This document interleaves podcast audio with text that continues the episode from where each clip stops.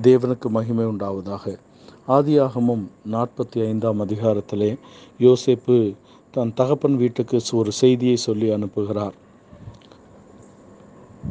பூமி எங்கும் பஞ்சம் நிறைந்திருக்கும் பொழுதும் எகிப்திலே கொடிய பஞ்சம் நிறைந்திருக்கிறது. ஆனால் நம்மை காக்கும்படியாக ஜீவரச்சனை உண்டாகும்படியாக தேவன் என்னை முந்தி இங்கே அழைத்து இங்கே அனுப்பியிருக்கிறார். அதனாலே நீங்கள் வாருங்கள் கோசேன் தேசத்தை உங்களுக்காக ஆயத்தம் பண்ணி வைத்திருக்கிறேன் என்ற அழைப்பு யோசேப்பின் மூலமாக அவன் தகப்பன் வீட்டுக்கு சொல்லப்பட்டது. எகிப்து பஞ்சத்தினால் நிறைந்திருக்கிறது.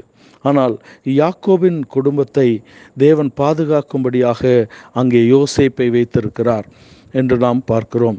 எகிப்து என்பது ஆவிக்குரிய ரீதியிலே உலகத்துக்கு ஒப்பிடப்படுகிறது. அந்த உலகத்திலே தேவன் தம்முடைய ஜனங்களை பாதுகாக்கும்படியாக ஒரு இடத்தை வைத்திருக்கிறார். அதுதான் கோசேன் தேசம்.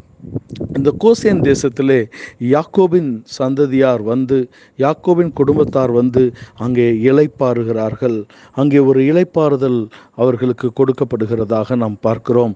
அவர்களுக்கும் அவர்களுடைய மந்தைக்கும் வேண்டியதெல்லாம் அங்கே வைக்கப்பட்டிருக்கிறது. அங்கே அவர்கள் போஷிக்கப்படுகிறார்கள் பாதுகாக்கப்படுகிறார்கள்.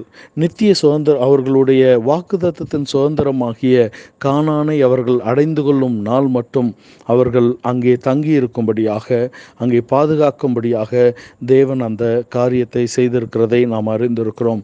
எகிப்திலே அவர்கள் வந்து பிரவேசித்த போது கோசேன் தேசம் அவர்களுக்காக வைக்கப்பட்டிருக்கிறது.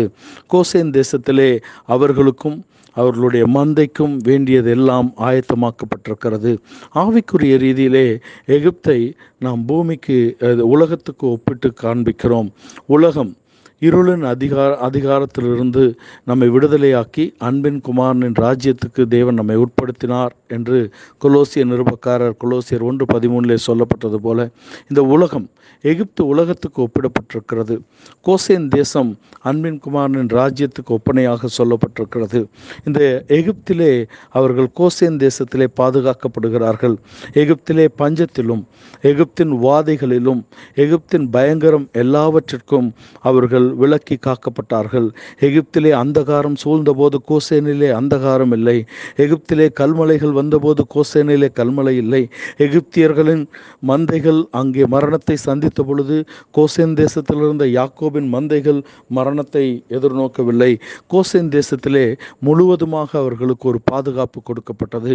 எகிப்தின் தலைச்சன்கள் எல்லாம் அங்கே கொல்லப்பட்ட போது பஸ்காவினாலே பஸ்காவின் ஆட்டுக்குட்டியின் இரத்தத்தினாலே இவர்களுடைய தலைச்சன்கள் பாதுகாக்கப்பட்டது. பஸ்காவின் வழிமுறைகள் இவர்களுக்கு சொல்லிக் கொடுக்கப்பட்டது.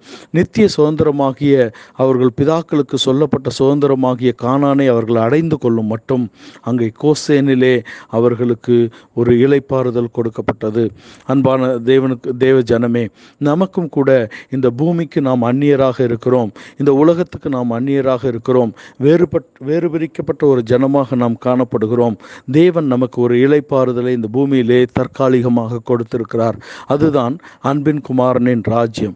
நாம் இந்த இருளின் அதிகாரத்திலிருந்து முற்றிலுமாக விடுதலையாக்கப்பட்டு இந்த அன்பின் குமாரனின் ராஜ்யத்துக்கு தேவன் நம்மை உட்படுத்தி இருக்கிறார் இந்த அன்பின் குமாரனின் ராஜ்யத்திலே அந்த உபதேச சட்டத்திட்டங்களிலே அவருடைய அன்பிலே நாம் நிலைத்திருந்து முடிவு பரியந்தம் நிலைநிற்பவனே ரச்சிக்கப்படுவான் என்று சொல்லப்பட்டபடி முடிவு பரியந்தம் இவைகளிலே நாம் நிலைத்திருந்து நித்திய சுதந்திரமாகிய அசைவில்லாத ராஜ்யத்தை நாம் அடைந்து கொள்ள வேண்டும். இஸ்ரவேல் புத்திரர் தங்கள் பிதாக்களுக்கு சொல்லப்பட்ட காணியாட்சி ஆகிய கானானை அடைந்து கொள்ளும் மட்டும் கோசேனிலே பாதுகாக்கப்பட்டது போல நமக்கு வாக்குதத்தமாகிய சியோன் எருசலேம் கட்டி முடிந்து தேவன் வெ சியோன் எருசலேம் எருசலேமை கட்டி தேவன் வெளிப்படும் வரைக்கும் நாம் இந்த அன்பின் குமாரனின் ராஜ்யத்திலே முடிவு பரியந்தம் நிலை நின்று அந்த நித்திய சுதந்திரத்தை பெற்றுக்கொள்வதுதான் நீங்களும் நானும் அழைக்கப்பட்டதின் நோக்கம்.